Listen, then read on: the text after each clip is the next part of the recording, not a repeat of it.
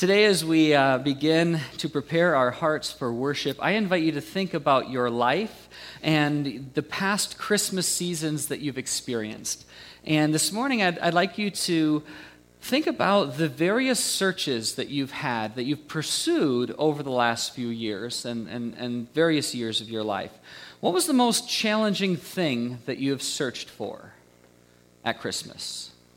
Maybe it was a present or, or a toy or um, the perfect meal or the perfect family gathering. What was the most challenging search that you embarked upon at a Christmas season? What did you search for the longest? And what are you searching for this year? As we enter into this time of worship, know that God will meet us here. God meets us at every place in our lives. Um, and as we open ourselves to His Holy Spirit in this place, expect to meet God this day. Well, today we begin our new teaching series titled Searching for God at Christmas. Um, and this time of year, we spend a lot of time searching, searching for a lot of things, searching for that perfect gift. Um, and in my mind, I think of Arnold Schwarzenegger in that Christmas movie, um, Jingle All the Way, um, tackling people as they, you know, that Black Friday um, image from Facebook that I saw. Or maybe it's just searching for that right th- gift at that perfect price um, for you Cyber Monday shoppers. Um, but, you know, searching and searching for that thing that we need. But maybe the search is for that perfect family gathering um, where no one fights um, and there's no drama. I'm still searching for that in my life and my family's. Maybe yours is not like that, but mine is. But through it all, at the end of the day, we still feel like there's still something missing. Like we should be happy about this holiday season, but we're just not. We should be, we should be happy, but it's just, it's, we're just not there yet. We know how we're supposed to feel, but our feelings just don't match what our brains tell us we're supposed to feel. And today we're going to start this journey of, of searching for God at Christmas, and we'll soon discover that, the, that God shows up in, in the unexpected stillness, the, the unexpected silence of Christmas and in our lives. And that stillness and silence holds a powerful presence of God. And so I invite you at this time to, to pray with me. Holy God, we, we ask that you enter into this time as we enter ourselves into this season of celebration and preparation. We offer ourselves to you, God. We ask that you would invade our lives and invade this space. Speak to us today as we, we search for you. It's in the name of your Son, Jesus the Christ, that we pray. Amen. So, do you remember where you were on December 9th, 1965? Some of you don't have to answer this. December 9th, 1965. If you were lucky enough to be tuned into the CBS network at 7:30 p.m., you would have had the opportunity to witness the 30-minute program that instantaneously became a holiday classic. But what most of you may not know is that it almost never made it on the air at all. Yeah. Charles Schulz's line of characters of Charlie Brown, Lucy, and Linus, and Snoopy, and the whole gang were well known across America um, from the, you know, the, the newspaper, the funny pages. But making the transition from the paper to animation was no small task for Schulz after multiple failed attempts at trying to get a TV pilot um, that failed over and over and over again, um, Schulz was approached by the Coca Cola Company and was asked if he and Bill Mendelsohn um, could create a Christmas special, an hour long Christmas special. And Lee Mendelson, uh, the, the special's producer, recounts the story in his book, A Charlie Brown Christmas The Making of a Tradition. And, and the, the team, the, the duo, had nothing written. At all when they were asked. And so they quickly created a simple draft for the Charlie Brown Christmas special, and it consisted of one page that was triple spaced. And they sent it out to Coca Cola Co. And the, the next day, they got a telegram. Schulz and Mandel, Mandel, Mendelez um, got a telegram, and it said this Confirm sale of Charlie Brown for Christmas to Coca Cola for December broadcast at your terms with option on second show for next spring. Good grief. End quote.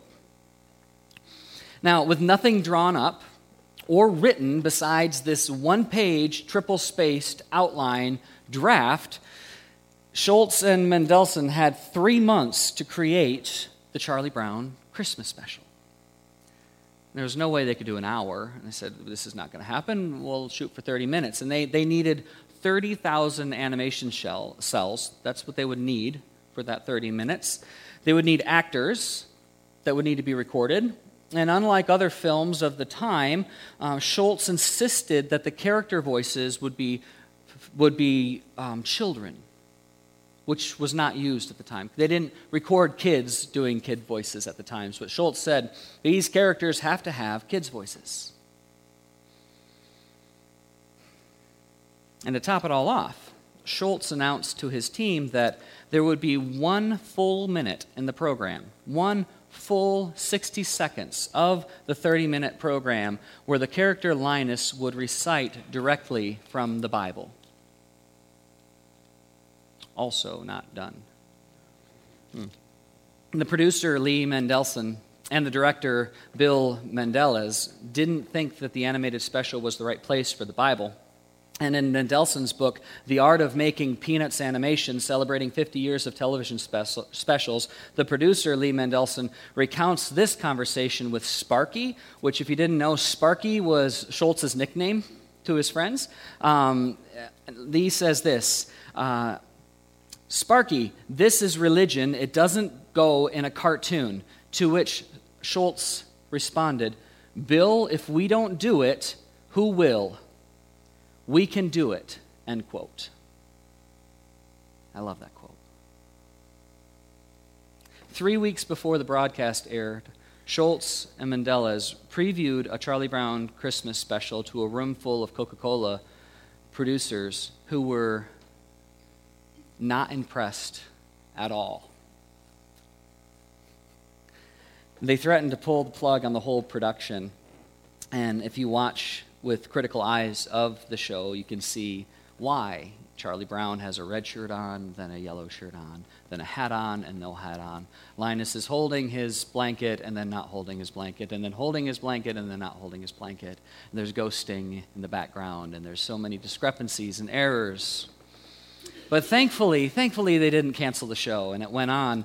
And if you were alive on December 9th, 1965 and you were watching TV at 7:30 p.m., there's a 50-50 chance that you did see it because statistics report that half of Americans who were watching TV on that night at 7:30 tuned in to watch a Charlie Brown Christmas special. An estimated 36 million people watched it that night, instantaneously making it a classic that has been shown since then to generation to generation, to where even now my children watch it every year.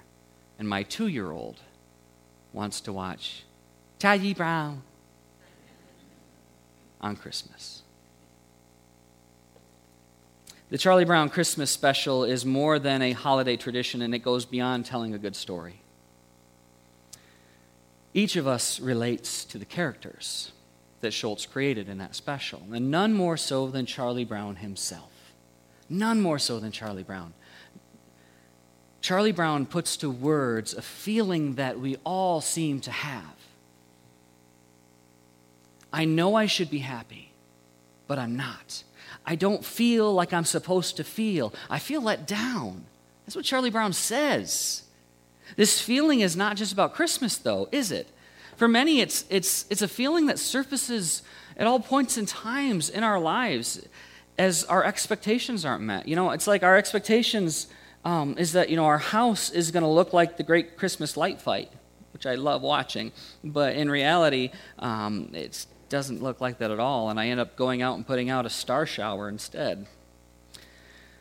It's a laser projector, it takes two seconds. Or, you know, I want my Christmas meal or my Thanksgiving dinner to be like something that Guy Fieri would, would make. And, and, and what happens is I have to take the smoke detector batteries out because they don't stop going off in the kitchen, which also happened. I'm not making that up. This is, this is, this is my life.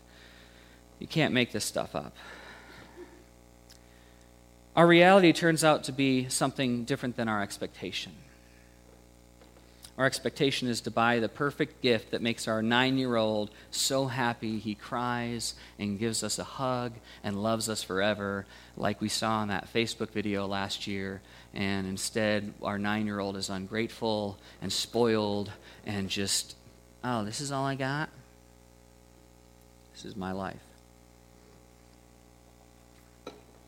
We spend the season of Christmas searching searching for the perfect gift, the perfect decorations, the perfect meal, the ideal experience, and, and each thing seems to come up short. You know, Christmas is a time for searching. It, it really is, but it's not the time of searching that for any of these things, really. It really isn't. That, that's not what it's really about. And, and it may surprise you, but it's really not about searching for baby Jesus either.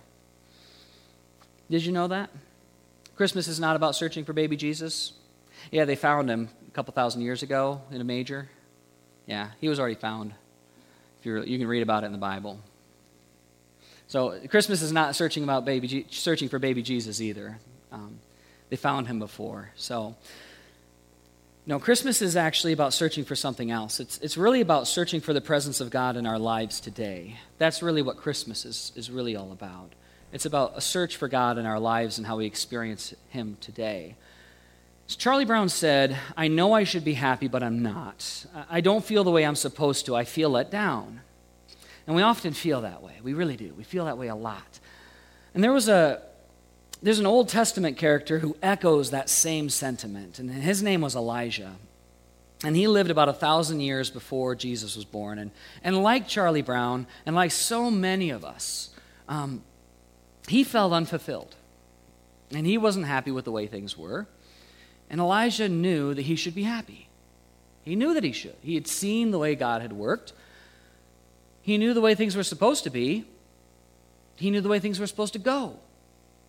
But he wasn't satisfied. He wasn't happy with it.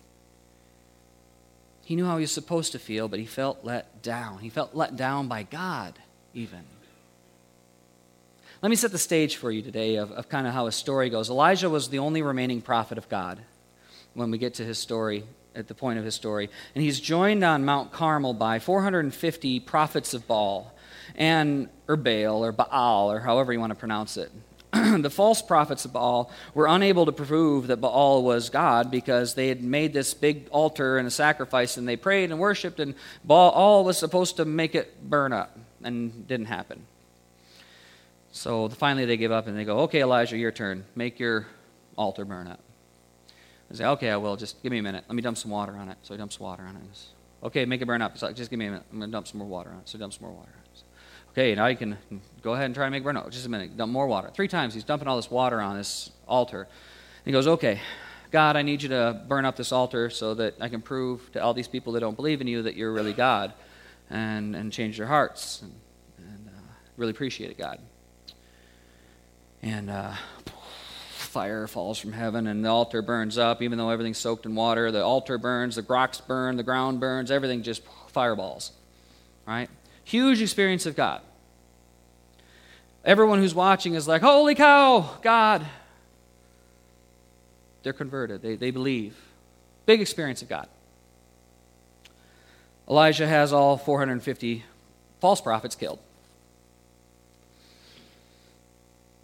And then he goes up into the mountain, into a cave, and hides, feeling rejected, as though he were the only one left in the world who, who still loved God. And I can hear him say from his cave, I know what I'm supposed to feel. I know I'm supposed to be happy, but I don't. I don't feel the way I'm supposed to feel. I feel let down.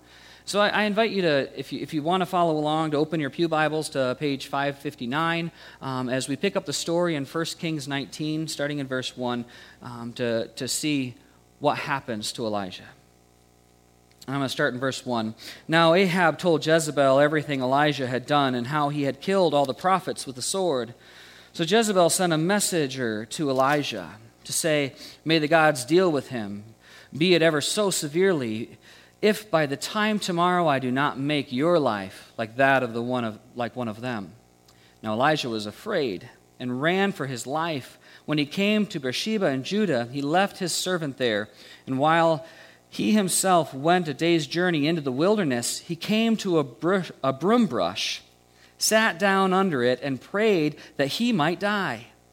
I have, I have had enough, Lord, he said. Take my life. I am no better than my ancestors.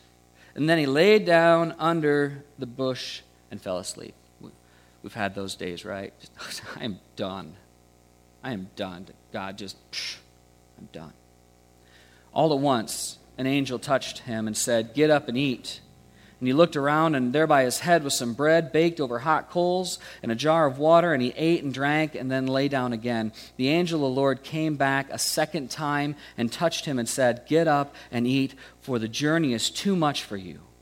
So he got up and ate and drank. Strengthened by that food, he traveled 40 days and 40 nights until he reached Horeb, the mountain of God.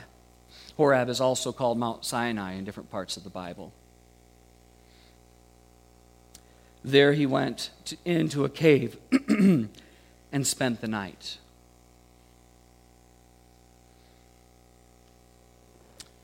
And the word of the Lord came to him What are you doing here, Elijah? And he replied, I have been very zealous for the Lord God Almighty. The Israelites have rejected your covenant, torn down your altars, and put your prophets to death by the sword. I am the only one left. That's my interpretation. And now they are trying to kill me too. Elijah ran away. He ran away. He ran for his life after, after this fantastic display of God. Fear invaded his heart and his vision, just, just as Linus and Lucy sent Charlie Brown in search of the true meaning of Christmas, right? I just don't, I don't see it. I don't understand it. And they said, You got to go figure this out. When Charlie Brown complained about his feelings of dissatisfaction, God sends Elijah on this quest of his own. But instead of searching for this meaning of Christmas, Elijah is sent on a search for an experience of God. And it's a search that we all embark on in our lives as well. So let's, let's keep going and see how Elijah's experience turns out. Then the Lord said, Go out and stand on the mountain in the presence of the Lord, for the Lord is about to pass by. Elijah is instructed to leave his place of hiding. He's hiding in this cave, hiding for his life, right? He's being hunted, hiding for his life. God says, Leave this place of safety. Go outside. God's going to pass by. And in his mind, I'm betting, I'm betting it's going a mile a minute because in that chapter before, as we read in, in 1 Kings 18 38, we read, And then that fire of the Lord fell and burned up the sacrifice, the wood, the stones, and the soil, and also licked up the water in the trench. Elijah had just, had just witnessed God and the holy fire that fell from heaven and burned up the altar, proving God's reign, turning the hearts of the people who were following Baal. What would it be like to witness the presence of God? Having just experienced 40 days earlier, God on Mount Carmel burning up the altar. What would compare to that experience? I imagine his adrenaline and his heart just pumping. This is going to be big. I, I imagine his vein right here in his head just. Continues in verse 13, or verse 11, excuse me.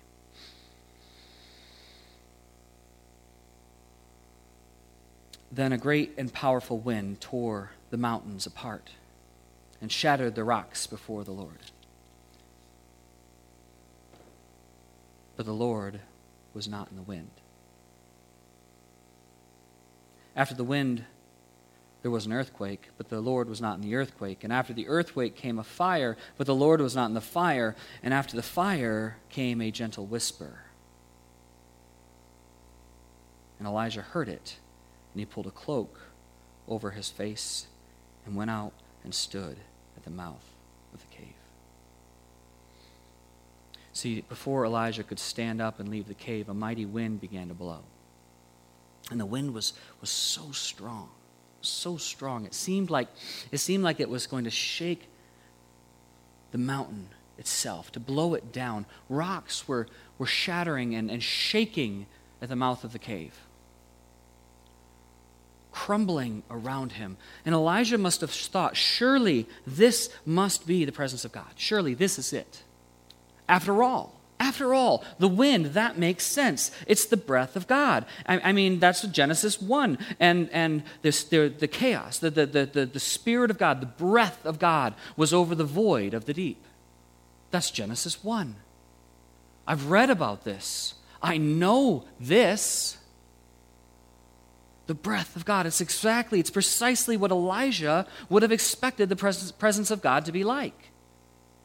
It's precisely what we might expect God to be like as well a powerful wind, mighty. But no, it's not. It's not, it wasn't God. God wasn't in the wind that nearly blew the mountain apart. And as the wind subsided, the, the ground began to shake under Elijah's feet, and, and it was an earthquake. And, and Elijah must have been shaking with fear. Imagine being in a cave in the middle of an earthquake. I think of all of the miners that we read about and see on the news that are stuck during a cave in, and how terrifying of an experience that would be, and how terrified Elijah would have been in that moment. For God made the mountains. This surely must be the power of God. This must be the presence of God because God caused those mountains to form with just one single word, God created. And so maybe this must be God. It makes sense. The Psalms say the footsteps of God could shake the mountains. Surely this must be the presence of God. It makes sense to Elijah. It would make sense to Elijah. It would make sense to us. It's exactly what we would expect a powerful creator, the presence of a powerful creator, a bold demonstration of power. But no, God was not in the earthquake either. That could have buried Elijah alive.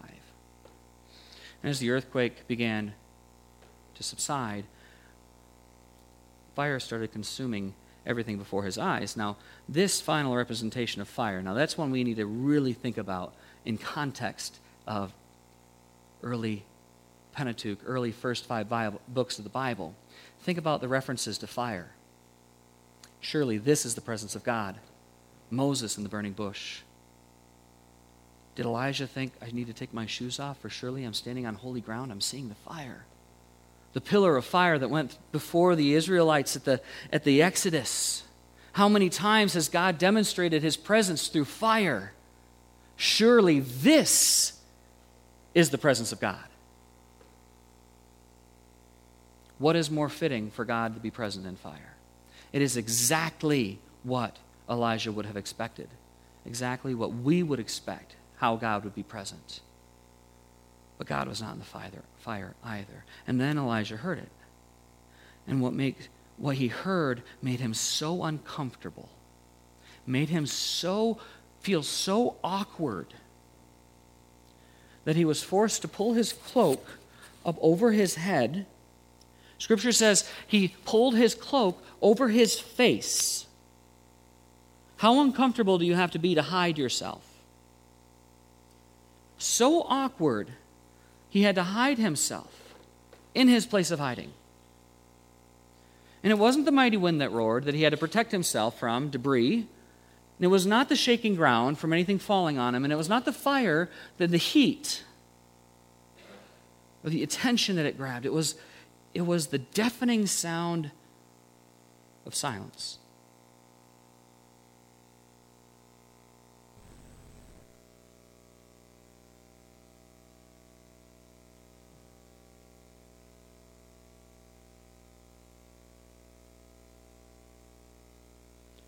You see, God's presence came to Elijah in a whisper, and it was very unexpected. All of the ways that Elijah thought God would come, he didn't. God came in the way that was least expected. It was stillness and it was silence. Elijah expected God to come in wind. That makes sense. In, in earthquake, in fire. Of course. This is, this is what people had experienced before, but, but not through silence. That's not what he would have expected, nor a thousand years later would it be how we would have expected the Messiah to come. You see, from Elijah's life forward, Elijah's prophecies forward, the Israelites began looking for the Messiah. Elijah's prophecies began to pave the way toward this coming Messiah that would change the course of history.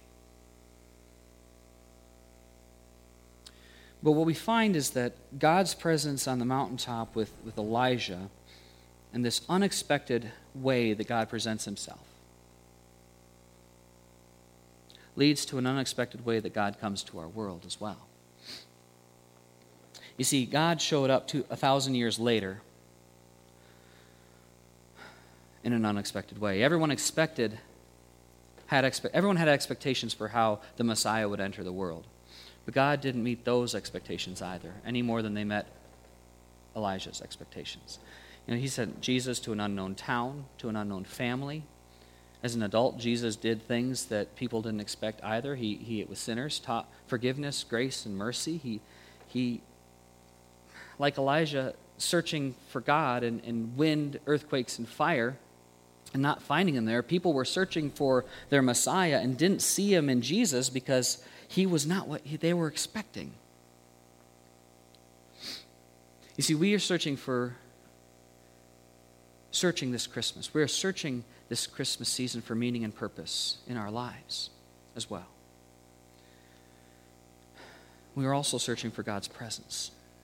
And we must focus our vision and make sure that we are looking in the right place.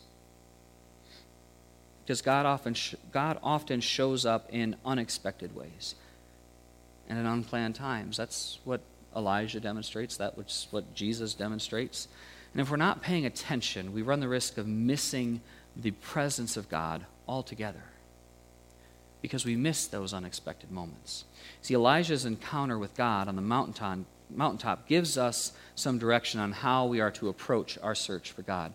So let's, let's look at a couple of, of, of, teaching points that we can take today before we're done. The first thing, the first lesson that Elijah teaches us is that we must be willing to start the search. We have to be willing to start the search in our lives. Elijah knew that there was something missing in his life. He knew, he knew that he needed something more. And he was ready to begin his search. And like Elijah, we too must be willing to start our search, to recognize that we too are missing something in our lives. Just like Charlie Brown said, I know I should be happy, but I'm, I'm not. I, I don't feel what I'm supposed to feel. I feel let down. Are we willing to start the search? This Christmas time, we must begin to ask ourselves are we willing to start searching for God's meaning and purpose in our lives? Or have we gotten so caught up in the fanfare of and the marketing of the holidays that our searching has simply become consumerism? And that's it. And it's not an easy thing admitting to ourselves that we are lacking in some area of our lives. I, I don't like admitting that, and nobody does. But recognizing that we have an issue is, is the first step to moving toward moving toward fixing that issue. And that's, that's kind of the most natural part. Because the first thing we need to do is merely just ask God to show us his presence in our lives. And, and to help you do that, through this week, we've included a simple prayer in your next steps in your worship folder that you can, that you can use um, in the morning every day um, if it helps you. Um, if you don't know where to begin, just start by praying that prayer to ask God to show you his presence each day. The second lesson that Elijah teaches us is to never give up the search. And this, this is important, and I think this is where we fail most often, is we can't give up the search when God doesn't show up the way we expect. We want to do this all the time. I prayed for this, and it didn't happen, so I give up. I tried one time. It didn't work. I'm done with this whole thing. Elijah tried three times. God was not in the wind. God was not in the earthquake. God was not in the fire. All, all of which were ways that God expected, or Elijah expected God to show up. It wasn't until God's presence came in the most unexpected way, in the stillness and in the silence, that in that gentle whisper, that Elijah encountered God. But Elijah didn't stop searching on the mountaintop until he found the presence of God. We too should not give up when God doesn't appear in the ways we expect him to. When God doesn't show up, we need to keep searching, to keep looking, keep listening, because God has promised that when we search, we'll find him. And it may be in an unexpected way. But when we start the search and we keep searching, we'll find him. So Matthew says, or Jesus says in Matthew 6:33, "But seek first the kingdom and his righteousness, and all these things will be given to you as well. The place that we need to search for the presence of God is not in our world. The place that we search is not in our world and our worldly things, but in God's kingdom. That's the where. That's where we search. And the best place to experience God's kingdom is to look at the life and teachings of Jesus Christ. The Sermon on the Mount is a great place to look as we embody the traits that Jesus gives us Uh, you know, as we learn to forgive, as we learn to show mercy, as we learn to show grace, as we learn to forgive and not hold a grudge, as we pray for our enemies and those in need, well, none of those things are easy to do, but it gives us the opportunity to live out the spiritual practices that Jesus gives us. And as we do, we, we begin to experience God in our lives. And we begin to embody Christ's teaching in the world and live into king, God's kingdom. And by so doing, we put ourselves into God's presence, which is what we're searching for in the first place. But don't forget that Elijah experienced God's presence in the stillness and the silence. This season of Christmas comes with all kinds of noise, lots of noise, lots of banter, lots of chaos. And if we're going to search for God's presence, we have to, have to, have to, have to get past the winds, the earthquakes, the fire and the chaos and take time for the stillness and the silence. Elijah had to leave the cave to get into the silence and into God's presence. Charlie Brown had to leave the auditorium after the play, if you remember the classic, with his little tree, walked through the snow and the silence and the night we too must take time in the silence and the stillness with God and listen to that still small voice that speaks only in the stillness and the silence.